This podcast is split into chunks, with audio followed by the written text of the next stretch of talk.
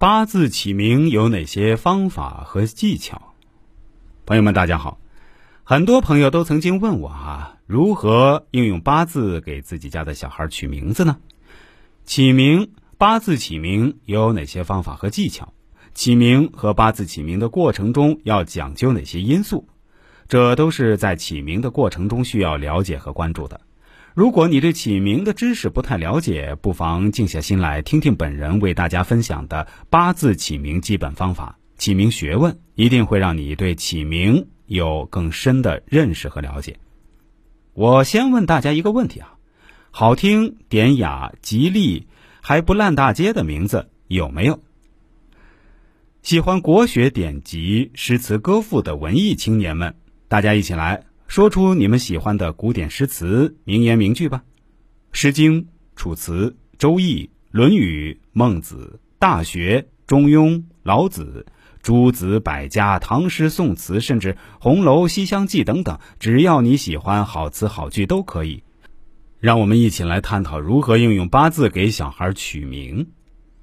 首先要说说八字起名的基本方法，《周易》起名学问。我们也分成几个小点来详细阐述。第一，八字起名要关注字义，寓意要吉利，这是首要原则。字的用典出处也要以吉祥、顺利、幸福、平安为好。好名字的例子，名朱元璋，名字就对运气大有加成。朱色赤，朱雀主男，元。易经中说：“乾，元亨利贞，乾元首也。”张，周礼春官大宗伯中说：“以玉作六器，以礼天地四方，以苍璧礼天，以蝗虫礼地，以青龟礼东方，以赤章礼南方，以白虎礼西方，以玄黄礼北方。”弄璋点出《诗经·小雅·思干》中说：“乃生男子，在寝之床，在衣之裳，在弄之章。其气煌煌，朱沸丝黄，世家君王。元璋，元璋，元首之章，世家君王。”第二，八字起名要关注读音及谐音，听着要吉利，切忌泛意晦气和搞笑话。谐音不好会被别人笑话，有时也确实会带来坏运气。例如前面说过的，慈禧曾怒贬亡国君，谐音亡国之君。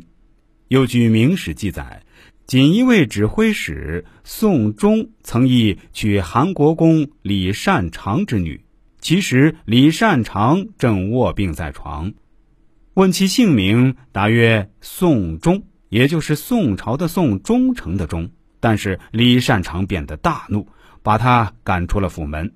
原来“宋忠”谐音就是养老送终。李善长正患病，女婿却来送终，不由他不怒。没过三年，宋忠与燕兵大战，死于阵前，果真送了自己的终。第三，八字起名要注意字体结构，拆开最好没有晦气的字，很简单，拆字法看就行了。如果要取左右结构之字，要防止被误解为两个字。例如，“山”女字旁一个“侧”字啊，管山很容易被人取“管女厕”啊，谐音就是管理女厕所的外号。再例如，“堡”城堡的“堡”，我们拆开来看一下，“堡”字等于人呆土，那当然寓意就不太好了。“屹”字也就是屹立不倒的“屹”字。他的意思是好，但是“意”字拆开来等于“山”加“乞”，含有乞丐之乞，所以我们也不建议您家里的孩子使用这个字。